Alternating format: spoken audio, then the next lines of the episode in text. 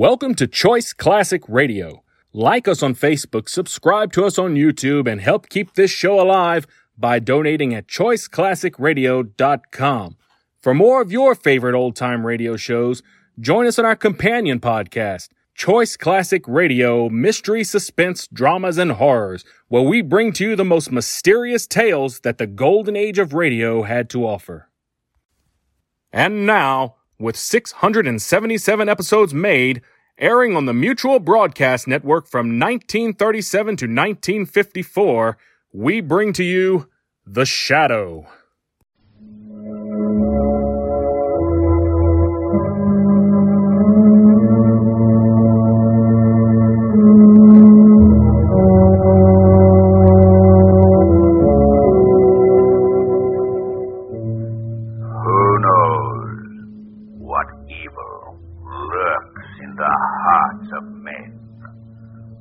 Shadow knows. The thrilling adventures of the Shadow are on the air. Brought to you each week at this time by your neighborhood blue coal dealer. These dramatizations are designed to demonstrate forcibly to old and young alike that crime does not pay. It's not patriotic to hoard food or money, but it is patriotic to put in a good supply of coal right now. You'll be helping your government out of possible future transportation problems and also helping and insuring yourself by keeping a full supply on hand. Get enough to last you until summertime. Place your order of coal now and insist on blue coal because this superior fuel is especially prepared for home use, especially prepared to give you dependable home heating with real economy. Be prepared. Call your blue coal dealer tomorrow morning.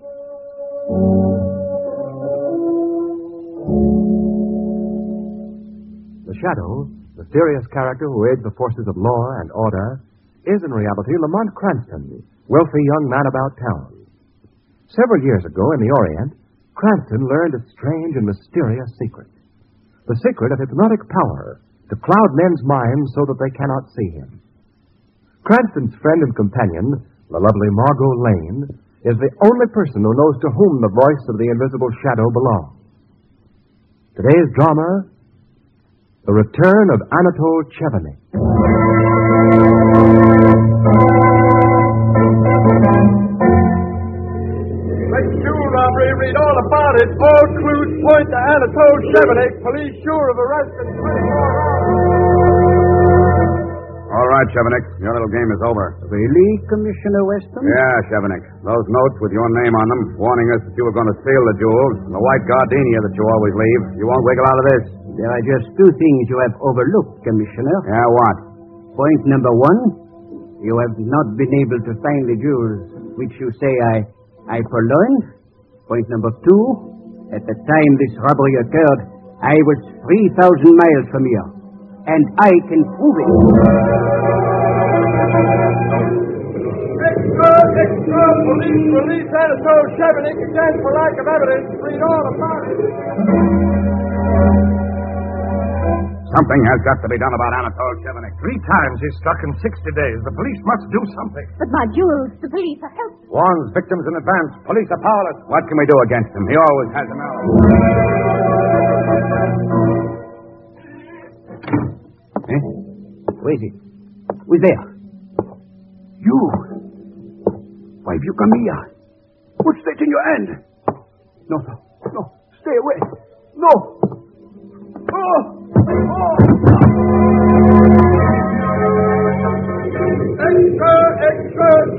Murdered. All about it.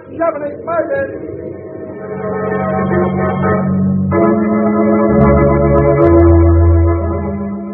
And so murder closed the book on Anatole Chevenik. But is that all? Can the elusive Chevenik solve the mystery of that last great darkness? Who can say what faint line divides the quick from the dead? And once having crossed that line, is it possible to return? This is the case of Anatole Chevenik, which strangely enough begins with the end of Anatole Chevenik.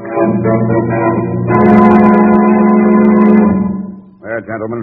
On that slab here in the morgue lies the mortal remains of Anatole Chevenik. At last, we know where he is. No thanks to you, West. Your police would never have caught him. Ah, listen to him, Cranston. You'd think that he, the great one and only special investigator Devlin, had been personally responsible for it. As a matter of fact, gentlemen, neither of you came anywhere near catching him. Well, Chevenik even sent notes telling the police where and when he would strike next. And what about the white gardenia, his signature? Some police force. he always had a perfect alibi. And for that matter, what did you do for the insurance companies that pay your salary? All you ever did was pass the buck to me and my men. Some special investigator. Now, just Mr. Devlin, Ah. Commissioner, please remember where we are. That body lying there. Oh, quite so kind. Well, it's foolish for us to argue, Devlin. Our troubles are over now, anyhow. I'd say they were just beginning, Commissioner. Chevenik was murdered. Who did it? We don't know yet, Cranston, but we're working on it. Not much to work on, Commissioner. Chevenik was found stabbed to death in his apartment, killed by a sharp-pointed instrument. I believe your police report reads a gem cutter's tool. Well, they probably used it to cut up the stolen gems so they couldn't be identified. Gem cutting is too delicate a job for a one-handed man, Commissioner. One hand. Yeah, Chevenik's right hand's missing. It's severed at the wrist. We discovered that when we found his body. Why, I can't believe it. Now look for yourself. I will. Hmm, so it is. Then that's the reason he always wore those gray suede gloves. Yeah, to conceal his artificial right hand. This only proves how little anyone really knew of Anatole Chevenik. No accomplices, no friends. He was the man nobody knew. Anatole Chevenik, the great jewel thief, had only one hand. One hand, two hands. What difference does it make? Difference, Commissioner. I can't help thinking that if his right hand hadn't been cut off by a bandsaw when he was a child, he might never have turned to crime. What's that? Somebody just came in the morgue. Can't see who it is. The light is so dim. Pardon me, gentlemen, but uh, am I right in assuming that this is the body of Anatole Chevenik? Who are you? I'm George Gilroy. May I ask who you are? I, I'm Police Commissioner Weston, and I left strict orders that no one was to be admitted to the morgue while Chevenik's body was here. Indeed, Commissioner. I have a court order giving me the body for experimental purposes. Huh? You see, Anatole Chevenik willed his body to me. Oh, then you're Professor Gilroy, the man who... Who brings back the dead as the sensation-seeking press would have it? Let me reassure you, I have not been successful in my experiments. Yet.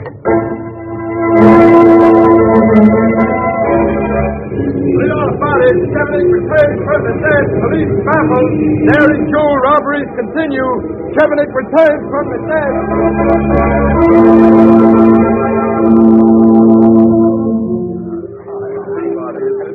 Everything all right, Commissioner? Oh, hello, Cranston. Oh, stop worrying, Devlin. Chevenik had better not show up here tonight. Commissioner, I... Come into this room here, will you? I can't talk over this dish. All right. You can't blame Devlin for worrying about this wedding reception tonight, Commissioner. Ah. Mrs. Porter's jewels are insured with my company for $50,000. now look, Devlin. Chevenik is dead.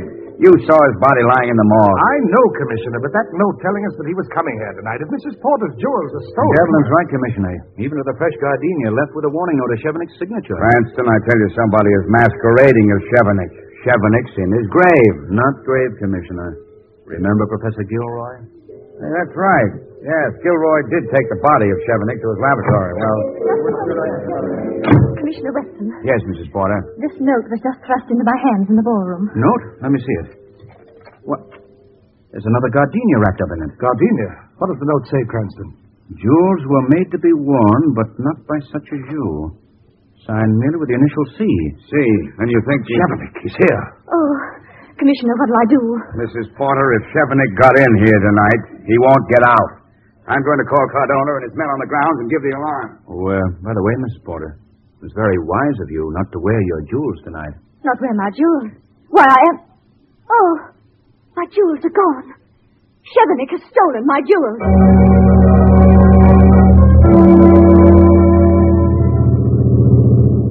And that's the story, Margot. Note, flower, and theft all point only to one man. You know, this whole business has Weston talking to himself. Oh, I can't say I blame him, Lamont. It is pretty weird. My bosom friend and companion, Big Charlie, used to talk to herself.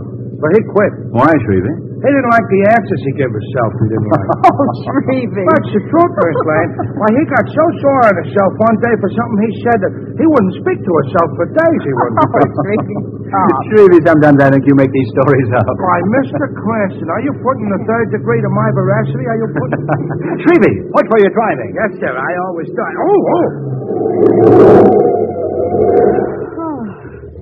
Shrevey, for a moment there, I thought you were going to hit that other car. Yeah. Don't we live dangerously, though? Mm-hmm. Hey, what's this? What? This wrapped up paper. I just noticed it. Let me see it. Here, Mr. Cranston. Thank you. A Lamont, a white gardenia. Wrapped up in this note, addressed to you, Margot. To me. Read it. It says, I have stolen no jewels from you. Instead, I give you a pearl, a pearl of wisdom. Your friend Lamont Cranston pursues a dangerous game when he pursues Anatole Chevenik. Lamont. Shrevey, go after that car that nearly ran into us. Well, it ain't nowhere in sight now, Mr. Cranston. He turned the corner up ahead. He was going like a shot he was going. Okay, Mr. Chevenik. We'll see about you later. What are you going to do, Lamont? Margot, you're going home. I'm going to see Commissioner Weston. You know, I've been rather lukewarm about this whole case up to now, but Mr. Chevenik has just aroused my sporting blood.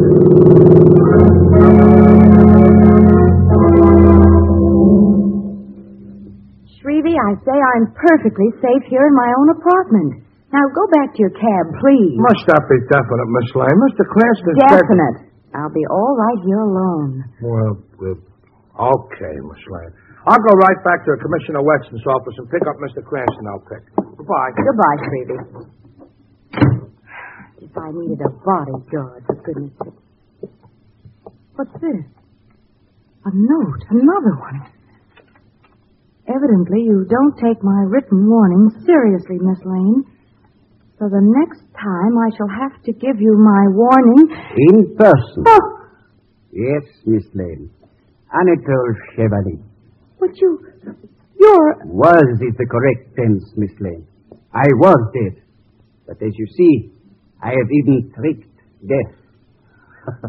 Oh, what do you want? Merely to prove to you that Anatole Chevenik is alive, and to warn you for the last time not to allow Mr. Cranston to interfere with me. If he does. Ah, that is Mr. Cranston now, Miss Lane, calling from police headquarters. Well, why don't you answer it? Hello? Margot? Yes, Lamont. I, I, You may tell him I'm here, Miss Lane. Lamont Anatole Chevenik is here at my apartment. What? Can you hold him till I get there? Well, I'll try. He wants me to stay here until he gets here, does he not? Margot. Margot, answer me. Unfortunately, I have urgent business elsewhere. Remember my warning. Lamont, he's just gone. And I'm shaking. Gone. Well, no matter. Chevenik and I shall meet sometime soon. Right now, I'm going to Professor Gilroy's laboratory and ask a few important questions. But Professor Gilroy has already been interviewed by the police. Yes, I know, Margot. But somehow, people have a way of talking when their interviewer is the shadow.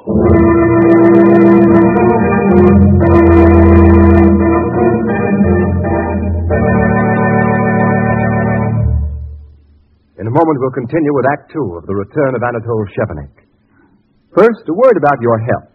This is the season for head colds, and among contributing causes are drafty rooms, poorly heated houses, and frequent quick changes of temperature. You'll find that heating your home with blue coal is a great help toward overcoming these dangers. You see, blue coal is especially prepared for home use, and that is very important. It means, for example, that blue coal is delivered to your home in just the proper size for your heating plant. A right size to give you even, dependable, comfortable warmth. You won't find the rooms too hot. You won't find them chilly. You'll find them at just the right temperature for comfortable, healthful living. Then, on top of that, when you install the new Blue Coal automatic heat regulator, you immediately free yourself from the work and worry of adjusting furnace dampers. Goodbye to that. Goodbye to running up and down stairs adjusting various chains and levers several times a day.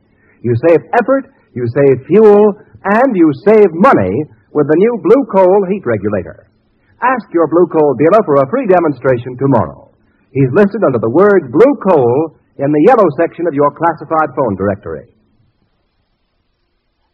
Now, back to the shadow.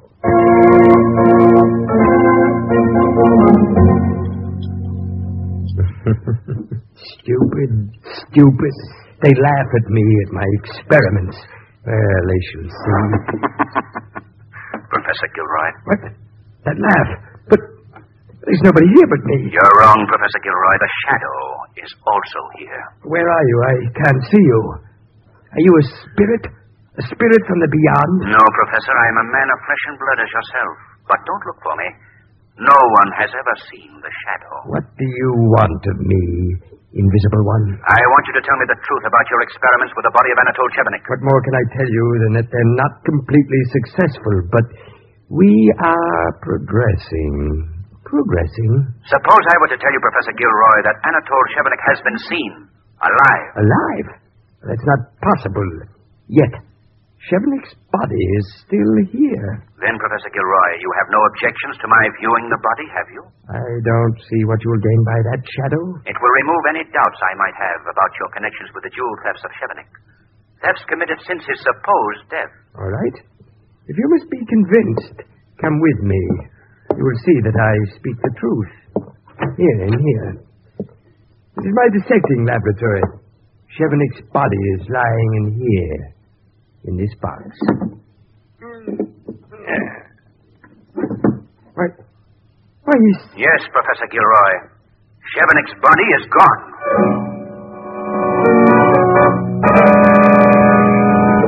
Yes, Governor. Uh, no, Governor, but uh, there is still no trace. Yes, uh, alive, all right, uh, no doubt of it. Uh, yes, Governor, I uh, I know you want some action on this case. Now, I'll tell you the way I've got it all figured, Governor. I have got it all. Hello? Hello? Uh, it must have been cut off. He's a busy man, very busy. Commissioner, that was the governor on the phone, wasn't it? Very funny. Very funny. My job here is hanging by a thread because of this crazy Chevenik business, and all you two can do is make bad gags. All you have to do is give us your permission to enter Chevenik's house. For the 20th time, Cranston, the answer is no. Why? Miss Lane, I. For the 20th time, my reasons are the same. That house was sealed by the police after Chevenik was murdered so that the place could not be tampered with and possible clues destroyed or concealed. Well, then, Commissioner, now that you believe Chevenik to be alive. Who said that? You did just a moment ago. Yeah, that's how I did. Well, doggone it, he must be alive. Everything points to it. You say you saw him, and then his body disappearing from Professor Gilroy's laboratory. So you see, there's no longer any reason to keep that apartment sealed. Well, I don't know. I don't know. Suppose the murderer should give. What murderer? What murder? Anatole Chevenik's murderer, of course. But you just said that Anatole Chevenik was alive. If he's alive, he's not dead. So? There is no murder or murderer. It's obvious. Oh. Now, look, I've. Uh, here. Here are the keys to Chevenik's apartment. Now get out of my office before I lose my mind completely. Thank you, Commissioner. Come on, Margot. No, Lamont, I don't think we're very welcome here today. yeah, busy man. Very busy. Will you two get out of here?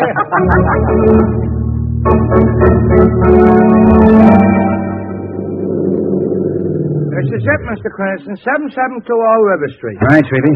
Come on, Margot. Let's see what we can find in Chevenik's house. I hope it's not Chevenik. You could say that again, you could say it. Afraid, Shrevey? Uh, uh, you want I should wait for you here, Mr. Cranston? okay, Shrevey, I understand. You wait here.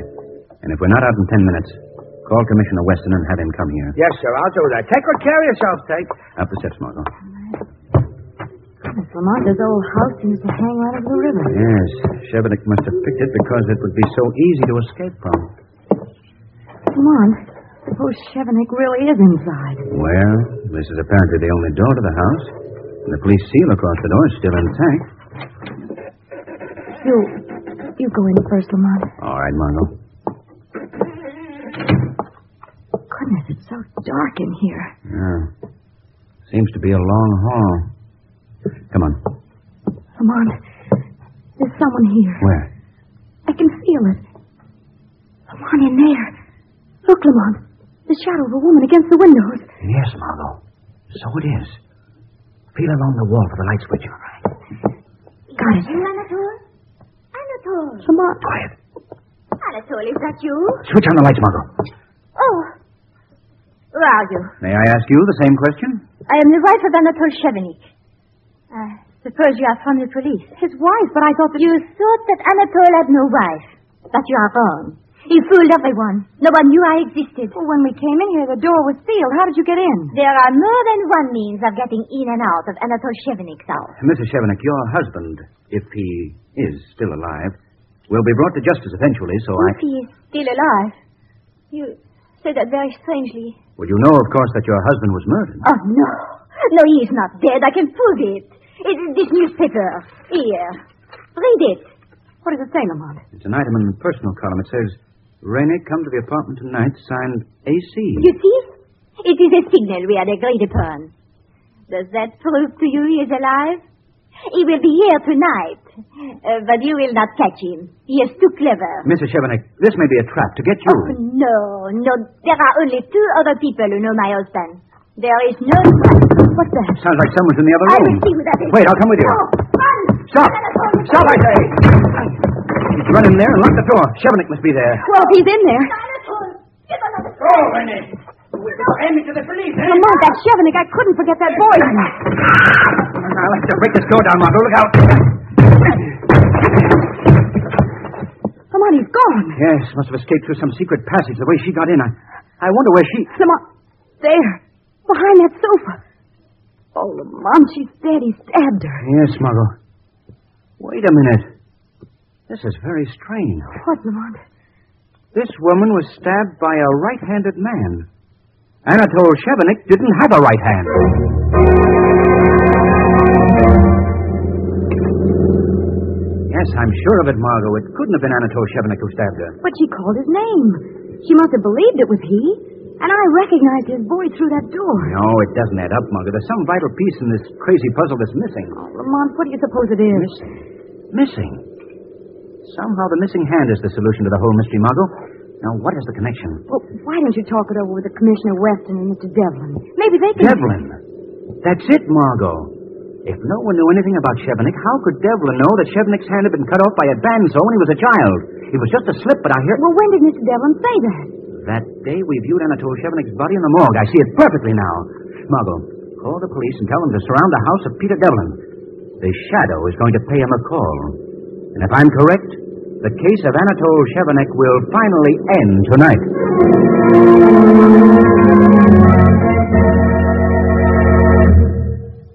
You will continue on with me, Peter Devlin. You have traveled too far along the road to turn back now. I never knew about the murder. Not until it happened. This gem cutting tool in my hand is sharp. I can use it. I have used it before for other things besides changing the shape and sizes of stolen jewels. And if I go to the police? Renee tried to go to the police tonight, and she is no longer able to talk. Think it over. I can do both, Judge. You've seen that for yourself. For now, Anatole Chevenik will have two hands. I can steal the jewels and cut them as well. No. Your share will be bigger now. No, Chevenik. You are the only one who could reveal me to the police. He is dead because he tried to withhold some of the gems. Renee is dead because she could not be silent. And you are the only one left. Why, it would be so easy No, to... no, please. Don't kill me, please. Fool. Coward. I don't need you. I can work alone. Chevenik. what? Who calls my name? The Shadow. Chevenik, a shadow. Yes. I've heard of you, Shadow. You are the one I feared most. So, Jacques Chevenik. Your brother Anatole had an identical twin. That explains the so-called return of Anatole Chevenik. You took his place. His twin brother. Yes, my brother is dead. I killed him. You also murdered your brother's wife. She knew too much. And you, Devlin. Yours is the greater crime. You worked for the insurance companies as a special investigator. You were informed of all plans to protect the jewels from the Chevenik brothers. The plans which you gave to them in return for your share of the loot. Shadow, I was wrong. I, I see it now. What can I do to make up for my crime? You can testify against this murderer here. Perhaps the court will be lenient with you. Testify against me? No, Devlin. If you are dead, no one will know. There will be no proof. Look out, Devlin, the knife! You've killed him. yes, Shadow. His tongue is silent. Now the law can never get me.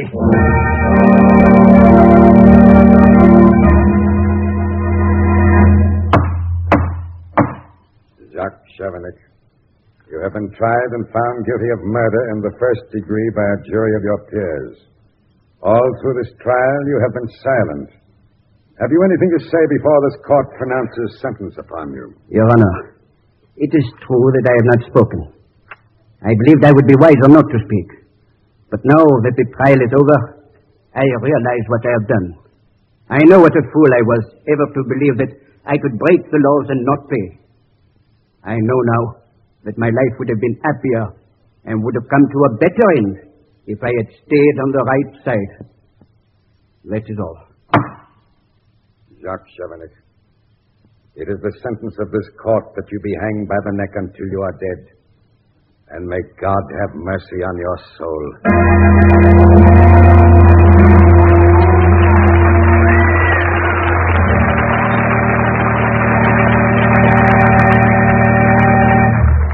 A real life drama proving that crime does not pay will be presented immediately after a message from John Barclay. Here he is, Blue Coal's distinguished home heating expert, Mr. Barclay. Thank you, and good evening, friends. Most of us have our hands pretty full these days, not only with our regular daily work, but also various war defense jobs, such as air raid wardens, volunteer fire auxiliaries, and so forth. This leaves us less time to pay attention to our own personal comfort. A large portion of every family's comfort these days is naturally derived from the home. Home heating, for instance, is an important function towards affording us complete relaxation. And one advantage you folks have in home heating is the John Barclay serviceman. He's at the beck and call of any hard coal user. Now, while there isn't a great deal of difficulty generally encountered in the regulating of your heating plant, there are sometimes little things that keep it from operating properly and economically. It takes on your part just a telephone call to have a John Barclay serviceman inspect your heating plant. He'll give you many little tips on adjusting your dampers and also tell you, which is very important, the proper size coal you should use. You'll find your John Barclay serviceman a courteous, businesslike, and helpful individual. He represents a service offered only by your neighborhood blue coal dealer, and it is his job to see that you get the best results from your heating plant. So, folks, tomorrow morning call your neighborhood blue coal dealer and ask him to send over a John Barclay serviceman.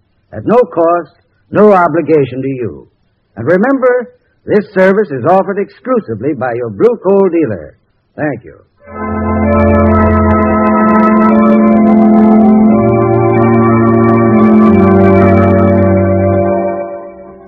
The Shadow program is based on a story copyrighted by Street and Smith Publications. The characters, names, places, and plot are fictitious. Any similarity to persons living or dead is purely coincidental. Berlin, Germany. A stormtrooper, revolver in his holster, calls it a German home. He knocks on the front door. Yeah, what is it? I have come for the regular Victory Drive collection. It is being doubled this week. Oh, no. No, I can't afford it. Are you trying to tell me you want to sabotage the great fire? But oh. get some money. Oh, I'll get, I'll get it. Please don't hurt me. That's one way to collect money, the dictator's way. In America, the free man's way is different. Nobody comes to your house with a gun in his hand. You must go of your own free will to your nearest bank or post office and buy defense bonds, buy defense stamps, buy as many as you can. Buy them regularly. That's the only way to prove to the Nazis that for nations, just as for men, The weed of crime bears bitter fruit. Crime does not pay. The shadow knows. Next week, same time, same station, your friendly blue coal dealer brings you another strange and thrilling adventure in the Shadow's daring battle against the forces of evil. Be sure to listen, and be sure to phone your neighborhood blue coal dealer for greater heating comfort at less cost. Remember, keep the home fires burning with blue coal. This story was produced by the DL&W Coal Company, distributors of Blue Coal. That concludes today's episode. We'd like to thank you and remind you to donate at choiceclassicradio.com. Remember, your donations make episodes like this possible.